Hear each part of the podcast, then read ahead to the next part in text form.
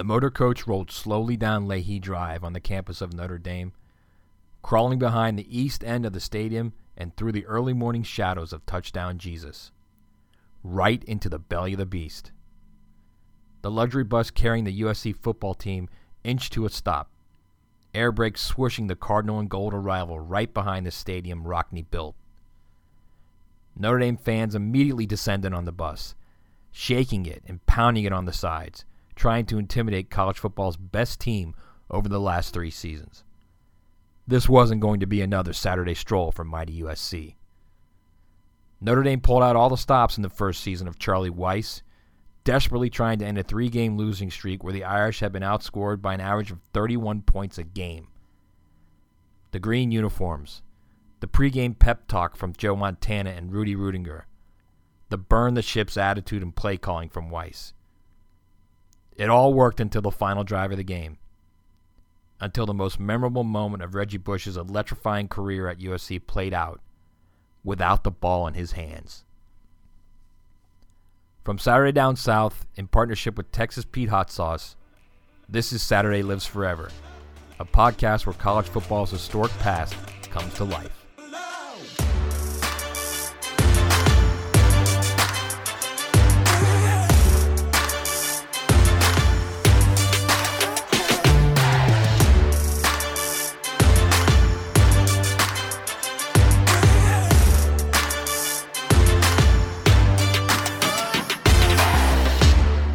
Seven seconds on the clock. USC trailing by three and at the Notre Dame one with no timeouts. USC coach Pete Carroll screaming and motioning for Trojans quarterback Matt Leinart to clock the ball amid the last second chaos. Leinart took the snap and tried to sneak over the pile of humanity, but was stood up short of the goal line. He then turned his back toward the pile and tried to lean in, and that's when the most iconic moment in a rivalry steeped in Do You Remember When came alive. Here comes Reggie Bush, all 6 feet, 203 pounds of him. Bush took two steps to the pile, got low, and pushed Leinart the final three feet over the goal line. You know I pushed your ass in, right? Bush yelled into Leinart's ear amid the celebration as national television cameras broadcasted the pandemonium. The Bush push. Of all the highlights and all the magic created by the most electrifying player in the modern era of college football, the image that stands out is the one where he did what any schmo with a little heft in his shorts could have done. That moment, like so many others in a white hot three year career where Bush was the tip of the spear for one of the greatest teams in college football history, are secondary to the dark clouds that, even now, Bush can't escape. He was college football royalty an unquestioned sports superstar and pop culture hero, earning millions for his swanky private university tucked into hardscrabble South Central LA, just like a beautiful rose peeking amid tentacles of weeds. Weeds that, if left unchecked, always find a way to suffocate everything in their path, even the untouchable at the University of Southern California. It is here where we introduce Lloyd Lake, an ex con with a plan to get rich. And before we take a deep dive into Reggie Bush's All American tragic hero story, before we unfold the greatest career at a university overflowing with unforgettable superstars, Lloyd Lake must take center stage. When Lake left prison in the early 2000s, he found out his good friend Lamar Griffin, Reggie Bush's stepfather, had a stepson who was quickly becoming the best to ever play in the storied history of USC. Lake left prison with the idea of becoming a sports agent, and he and his friend Michael Michaels started a fledgling sports agency called New Era Sports, and they zeroed in on Griffin and Bush to grow the company. He'd give Griffin and Bush more than $300,000 in illegal benefits while Bush played at USC, providing a home for Griffin in San Diego and a car for Bush, among other benefits. And when Bush left for the NFL, Bush would return the favor by signing with New Era Sports. Remember, there weren't $5,000 a semester stipends when Bush played, but still millions upon millions made off his name and talent by USC. Getting Bush to say yes to more money than he has ever seen in his life was easier than a USC non conference game against Idaho. But like most easy money gigs, they're never as simple as they seem. When Bush left USC for the NFL after his junior season in 2005, he signed with a different sports agency.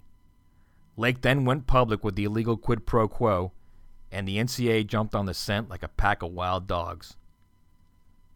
What happened over the next five years was an unimaginable melting pot of accusations, lies, half truths, vendettas, firings, hirings, and an end to one of the greatest dynastic runs in college football history. And more important, the soiling of Reggie Bush's historic career. Pete Carroll, the most successful coach in the game at the time, left town for the NFL before the NCAA sheriff came and cleaned house. USC, which was recruiting and winning on autopilot, was left stammering and sputtering for more than a decade, misfiring with two high profile hiring mistakes after Carroll that further damaged the brand. The failed quid pro quo stained a three year run by USC that included an Associated Press national title in 2003, a BCS national championship in 2004, and a last second loss to Texas in the 2005 BCS national championship game that prevented the Trojans from winning three straight national championships. It eliminated a 34 game winning streak because 14 of those wins were vacated by eventual NCAA sanctions, and it gutted the program for years with crippling scholarship reductions. More than anything, it forced USC to disassociate the university from Reggie Bush, eliminating any mention of Bush on the pristine campus. All records had asterisks, Bush's number 5 jersey that once sat shoulder to shoulder in the peristyle end of the Los Angeles Coliseum with the school's other Heisman Trophy winners was eliminated too. No USC player has worn Bush's number 5 since. And then came the final humiliating blow. Bush gave back the Heisman Trophy he won in the 2005 season, boxing it up and sending it to the Heisman Trust. The 2005 award has been vacated since. Bush's painting no longer adorns the walls of the Sports Museum of America in New York City with all the other Heisman winners, and all mention of the 2005 season has been eliminated from Heisman history. The greatest Trojan of all had been ghosted. But a strange thing happened last season. While college football was living day to day dealing with COVID protocols, the road turned ever so slightly for Bush back toward Troy. USC's NCAA mandated disassociation with Bush ended after 10 long years. The player who finished his career 10th in NCAA history with 6,541 all purpose yards and 42 touchdowns, who averaged 10.2 yards every time he touched the ball and a touchdown every 15 touches, who former Washington State coach Bill Doba once said, If he gets the ball with any kind of space, you might as well start singing their fight song, was free to come home. If USC wanted him. The university started with baby steps. Bush's biography is back on the team's website, and when he arrived at the Coliseum last season as part of Fox Sports' game coverage, the cheers and chants for Bush from fans began to drown audio from the coverage. Bush's smile, the ear to ear explosion that beamed off his face so many times on the sidelines after so many big plays in the early 2000s, was shining far and wide again. The president, as his teammates lovingly called him, was back in the house he helped restore to greatness not so long ago.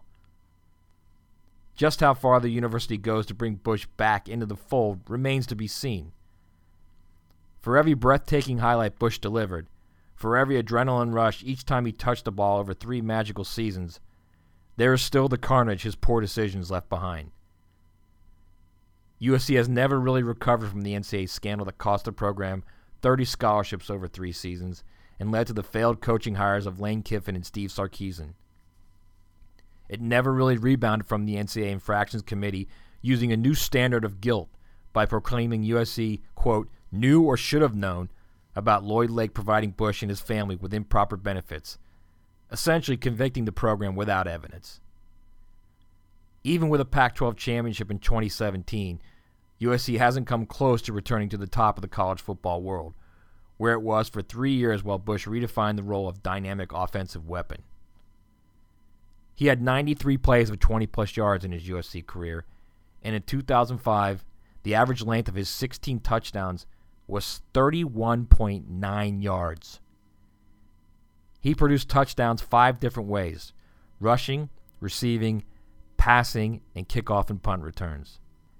He averaged 7.4 yards per carry in his career and caught a pass in 27 consecutive games. He was the human video game, and nothing underscored that more than a November game against 16th ranked Fresno State in Bush's final season at USC. He ran for 294 yards, had 68 yards receiving, and 151 return yards, and his 513 all purpose yards set a Pac 10 record.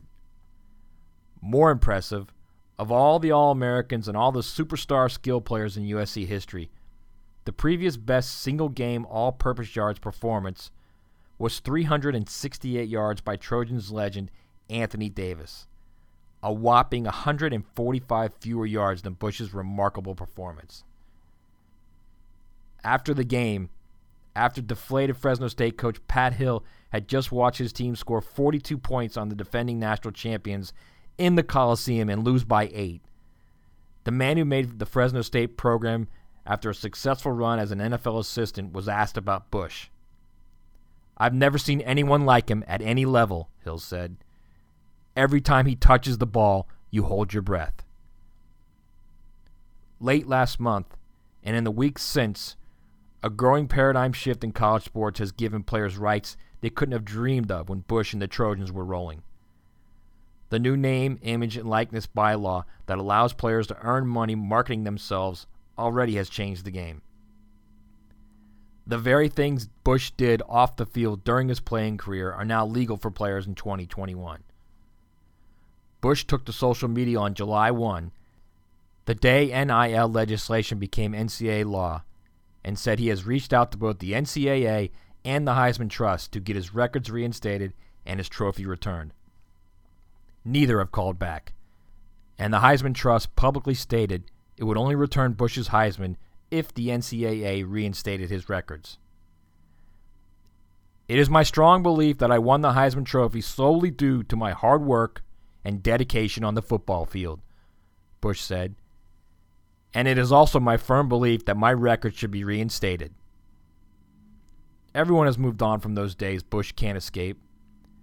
USC has its best team in years and will begin the 2021 season with hopes of playing in the college football playoff.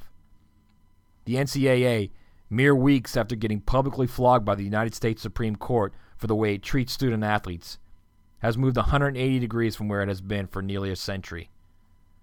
President Mark Emmert said in mid July that it's time for the NCAA to de emphasize a national governing body and that constraints on college athletes, quote, should be the bare minimum. The decision is easy for the NCAA and the Heisman Trust. Are they really going to allow the scheme of an ex convict trying to make money off a desperate student athlete dictate their decision to reinstate and recognize Reggie Bush's time at USC? The NCAA has weeded its own garden. It's time to let the beautiful flower return. Okay, speaking of legendary players, let's talk about legendary flavors. So, the good folks at Texas Pete sent a box the other day, and it was full of legendary flavor, people. I mean, every wing sauce you could imagine, every barbecue sauce you could imagine, salsa. Look, I made some chili the other day, and I thought, all right, I'm to make this thing unique now. And I threw a little sauteed garlic flavor hot sauce in there, and man, oh man, I'm talking phenomenal. So now I'm sitting here I'm now finding ways to make things on the grill, in the smoker, on the cooktop, because I'm trying to find a way to get these Texas Pete sauces in my food. They're so good. I had the sriracha sauce the other day, and I threw it on grits. And oh my gosh, I'm talking barbecue sauce on pulled pork on a smoker. I'm talking about barbecue sauce, the Eastern Carolina barbecue sauce on chicken. There's so many different things to use this great sauces. Listen, visit TexasPete.com for recipes, hot apparel like Texas Pete shirts and hats, and here's the key take 20% off your entire order. That's 20% off your entire order with promo code Saturday Down South at texaspete.com. Down, set, sauce like you mean it. All right, we are pleased to welcome to Saturday Lives Forever former USC running back, current college football analyst for Fox Sports, Petros Papadakis. P, welcome to the show. How you doing? Thanks for having me. I'm uh, doing well. Happy to be on, and hopefully have a full season where everybody gets to compete and going forward having a playoff that involves the whole country, so people are a little bit more interested and having a good time. You know how it is. No kidding. No kidding. All right, listen. So we're breaking down Reggie Bush, the deep dive. Um, I want to get into the Reggie Bush, the player first. We'll get into the other stuff that you know is not so nice. We'll get into that a little bit later. But just purely as a player as a guy on the field, Petros, and you being a former running back, so you know what it takes to to achieve at that level of college football. But this is a guy I think that may have been the most dynamic player of the last 30, 40, 50 years in college ball. Just every time he touched the ball, you literally held your breath. You know, yeah, and it was a bit of a indictment on some of the defenses being played back then, and a lot of what Norm Chow did with him is sort of the reason defenses changed. And most of the football innovations in major football have come from the West Coast over the last, I don't know, 40 years. You know, there's a reason we call it the West Coast offense. But right, right. What what Reggie Reggie was developed by one of my better friends in football, Kennedy Polamalu, Troy's uncle. Before okay. Troy, uh, uh, before Troy was a big deal, Kennedy was a great running back coach and at a modern day. He's now with the Minnesota Vikings, who have a good running game everywhere. He's the guy that made Maurice Jones-Drew into a full service NFL back and okay. saved Fred Taylor's career in Jacksonville. He's a great coach. And obviously with Norm Chow and then LenDale White and what he represented with that zone running, it really created a, a Bermuda Triangle when Reggie came into the game because – if you left your Sam linebacker in the game and you went to some kind of man defense, which everything becomes man at a certain point, right? If you guard a guy, right. uh, and you put your will backer, or, or God forbid, your your strong side backer one on one with him, you're going to lose, and he's going to score. Right. And that happened, I think, twice against Virginia Tech in a game that USC would have lost on the East Coast that they played one of those kickoff classic type of deals. And I think yeah, that I was was, that game. That was at uh, that was in the DC Stadium. I was at that game. Yeah. yeah. And yeah, that's just Norm Chow recognizing, hey, look, with this, we'll create this one-on-one, and they won't guard him. Well, let's say you leave your nickel in, and you have that nickel guy who's got a much better chance of guarding Reggie one-on-one, who is really good at running routes out of the backfield, especially with the hash marks that wide at that level. And Reggie was not perfect, but he was serviceable running that zone that LenDale White was brilliant at. So if right. you leave your nickel in there, they can hand it to Reggie. And there'll be a hole, and if he sees it, he had a tendency to cut it back way too early and just see that hole in and that door closes even at the college level very quickly. And he didn't really bust the runs from the backfield that you that you would imagine that he did when you go back and kind of look at it. But it happened a lot, and it happened enough, and he could just get behind the O line and get six or seven yards or gash you to where you can't leave that guy in the nickel. So you were screwed. You know, no one really knew what to do when he was in the game uh, because uh, either way, there was a way to really exploit his unbelievable skill. And that brings me to the electricity part of it, Matt. He was electric. I mean, I remember Jahvid Best was a little bit like that. The only other guy that I covered that I could really remember being that fast from the tailback position, where the guy could just take it all the way up the hash and kill everybody's angle. And Reggie did that off, often, and he did that in the punt return game.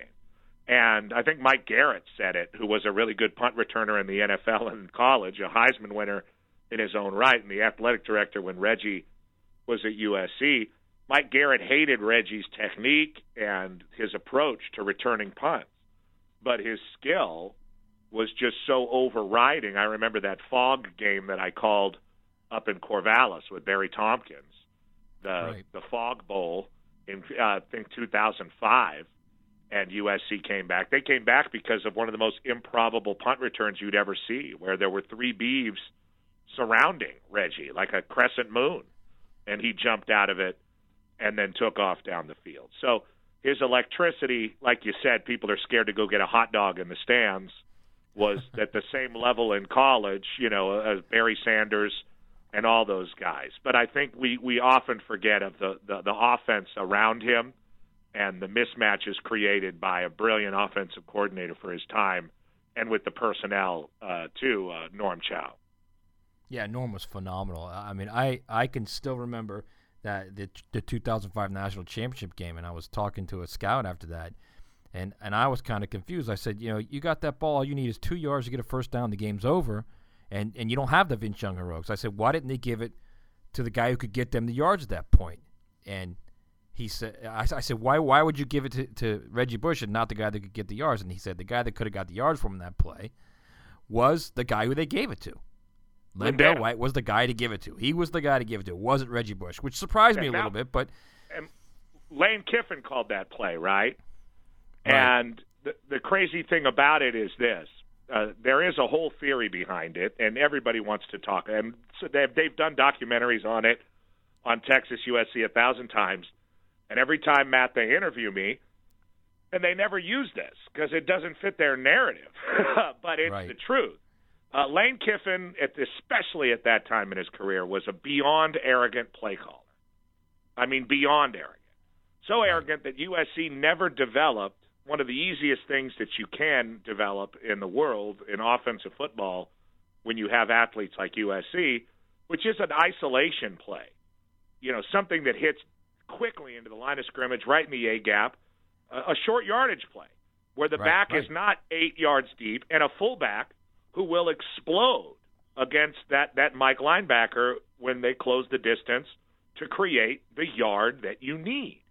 And they never bothered developing it. I have no doubt that LenDale or Reggie could have run an ISO play. They're sitting there having played like 13 or 14 games, and I did that Fresno State game where they became within a, a, a pubic hair of of losing to to Pat Right. Hill's Fresno State team in the Coliseum, and it started to become kind of glaring there. USC wasn't as physical as they could have been. Their zone was brilliant and it was crushing like an elephant, but they didn't really have a viable power game because Kiffin didn't think it was important. They had Brandon Hancock, who was a really good catch and turn fullback, but not a guy who was going to clear out a hole for you. And if you remember, he dropped a ball that he should have caught and turned, and that would have ended the game on on second down, I think it was, or third down. right, So right. what what did what did they do? They ran a zone play, which is a slow developing run play, which was you know poison when USC ran it against people with LenDale White. But in a short yardage situation, penetration kills zone. And you bet your sweet ass that when there's one yard on the line for the national championship in one of the greatest college football games of all time, those guys are going to penetrate, you know, on yeah. on yeah, on fourth and gaps, one. right, right, Right, and they right. did, and that you know, and the the truth is, they just didn't have the play that they needed to run on in their playbook. Now, you could make an argument to say why wasn't Reggie in the game out out wide, so where you pull out, you know, somebody, you know, to keep an eye on him, and maybe the box is a little lighter, and you get the first down that way. I mean, that's that's an argument that you could make, but it's really just about the play call. Uh, not really who got the ball, but just dude, run an ISO play, get into the line of scrimmage. It's a short yardage situation, and Kiffin, because he was like a child driving a Ferrari with that beautiful offense that year, and the two Heisman winners and all of that, you know, and it reflected in the game. You know, Reggie tried to pitch it to a walk-on guy from the five. That you know that would have ended the game if he didn't do that. I mean, it's it's revisionist history, but we're used to that now with Reggie, right? I mean, right, right. You know, hold on to that ball. You know, well, I'm just trying to make a play. It's like, well, that's not an acceptable answer. They all, but that's a reflection of the way Kiffin ran the offense, and ultimately it cost him college football history, three straight. So, I, I the, the the running back position at SC, it's legendary. It, you know, it's OJ, it's Mike Garrett, it's Marcus Allen, it's Anthony Davis, it's Petros Papadakis. I'm throwing. Oh come on, Charles um, White, Jim Charles, Ricky Bell. Charles Don't White. mention me. all right. All right. so, but but when Reggie came and Reggie started playing, I mean, what were the old school guys like watching him? Were they just completely taken aback by this kid who literally could looked like he could do anything on the field?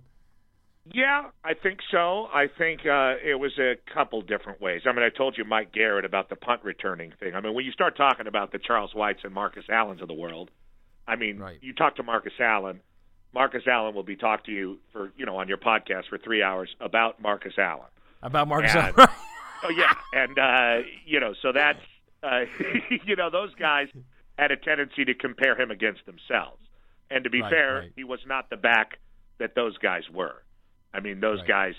LenDale White created a lot of of the lore that Reggie enjoyed because of what he was able to do just running that zone when USC needed to possess the football and win game after game after game. That's how you create win streaks, not by having a big play. You know, Barry Sanders is the greatest running back of all time. You know, a lot of the time he'd have an 80-yard run when they were down 20. you know, right? So, right. Uh, you know, Reggie was part of a great offensive machine, and it created these legendary, electric moments.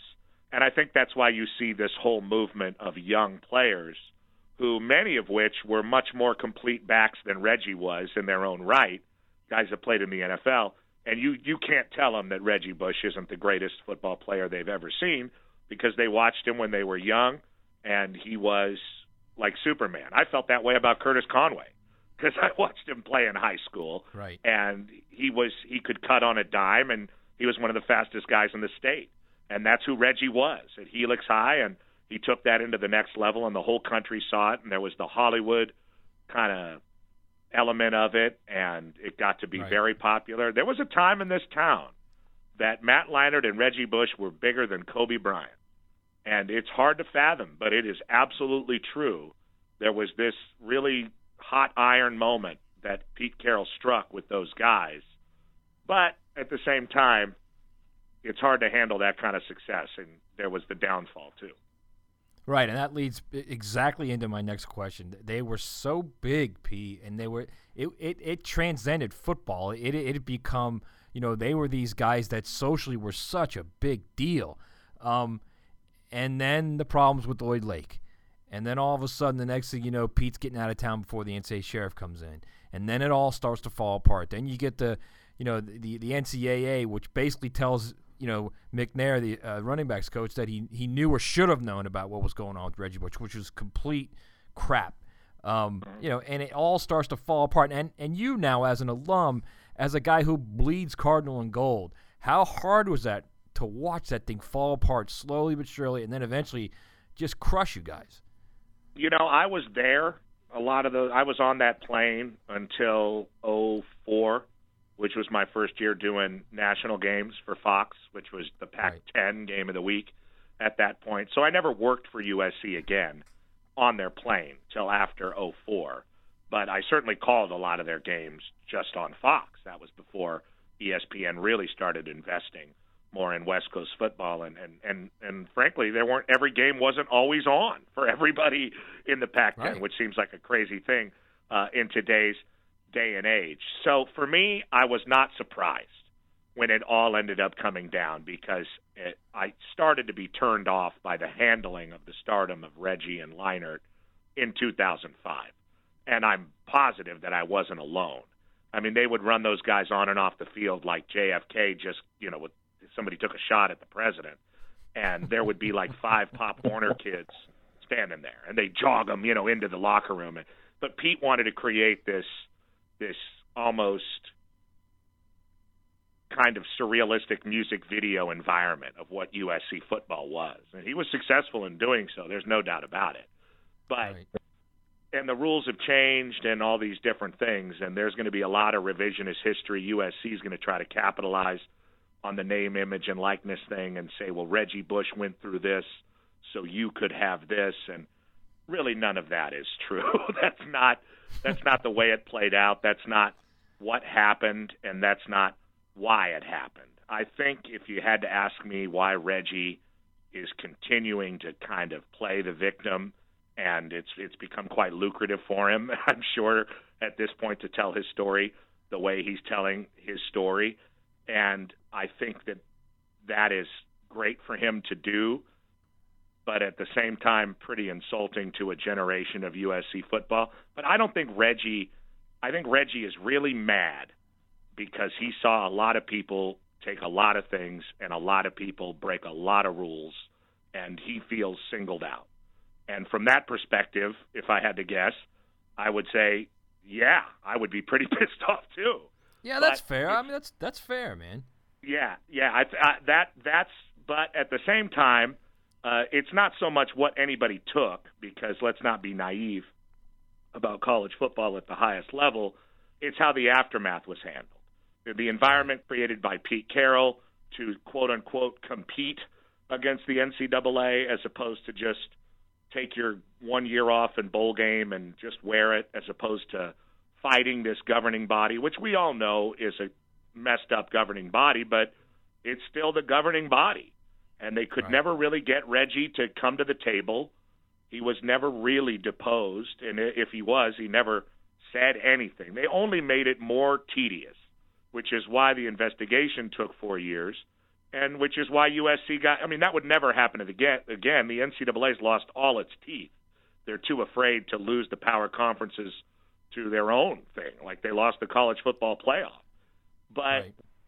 I, I really, I really think it would have been different. I promise it would have been different had had Pete Carroll handled the aftermath of the Reggie Bush controversy differently and gotten Reggie to be a little bit more contrite in just right how he handled himself in the aftermath because that's what really killed USC. Not that Reggie's parents had a house or that he had really cool rims or that they all were on trips, you know, every single week in lavish hotels and stuff for the games. Stuff that everybody was kind of it wasn't so much that what people were taking, it was how they were taking it and how outward it was.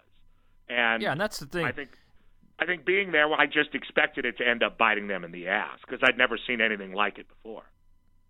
It's, that, that's that's my biggest problem with this. He he still to this day is not contrite about it. And really, there's two things with this, P, and we'll kind of finish up on this. There's two things. Number one, yes, you got three hundred thousand plus in in benefits, illegal benefits, Reggie. You did. There's no other way around it. And number two, and I think this is more important than anything, he gave the trophy back. He didn't have to. He could have just kept it. Yeah, so he's the one who gave the trophy back. Well, that's a whole separate thing. Like you know, the Heisman, as you, I don't even have. I've I must have called. I mean, who knows how many hundreds of college football games I've called over the years in all the major conferences except the SEC, and I don't have a Heisman vote. So I mean, the Heisman. I mean, it's its own little thing, and they have a snooty way of handling things, and they've kind of batted it back to the NCAA and I'm sure he'll get his Heisman back if that's what he wants. And I know it really bothers him what I've from what I've heard. And fine, I, I, I get it. But look, if you were talking to Eric Dickerson about what he did in college, he'd laugh and it would be a funny conversation. And yeah, there's a whole group of SMU football people that got screwed in the aftermath. But he was a young kid, and I don't know what you'd expect from somebody like that. But you know, he doesn't have a chip on his shoulder about it because he's an NFL Hall of Famer and he ran for 2,000 yards in the NFL. You know, and right. I think you know I think if Reggie's uh, NFL career had gone a little bit differently, I think uh, the way he would handle this stuff in college and who he purports himself to be uh, because of it or through it, uh, I think would be a great deal different, if that's fair to say. It's absolutely fair. Petros, this has been a blast, man. I really appreciate you coming on. And, and oh, you're the best, you, you man. Kind I'm of, uh, always happy to you, talk. Love talking college ball. Hey, you delved into to an area, of Reggie, that I, I don't think a lot of people know. It's going to be very interesting to let people hear uh, a different side of Reggie Bush because Reggie kind of puts a side out there that it's it's all one sided. Well, it's about Reggie, right? It and is. if everybody it was chanting my name, Reggie, Reggie, everywhere I went, I might feel that way too. All right, brother. I really appreciate it. Thanks so much. All right. Thank you, Matt. Have a great season. That was season one, episode two of Saturday Lives Forever. Brought to you by our good friends at Texas Pete Hot Sauce. Check back for future episodes of Season 1.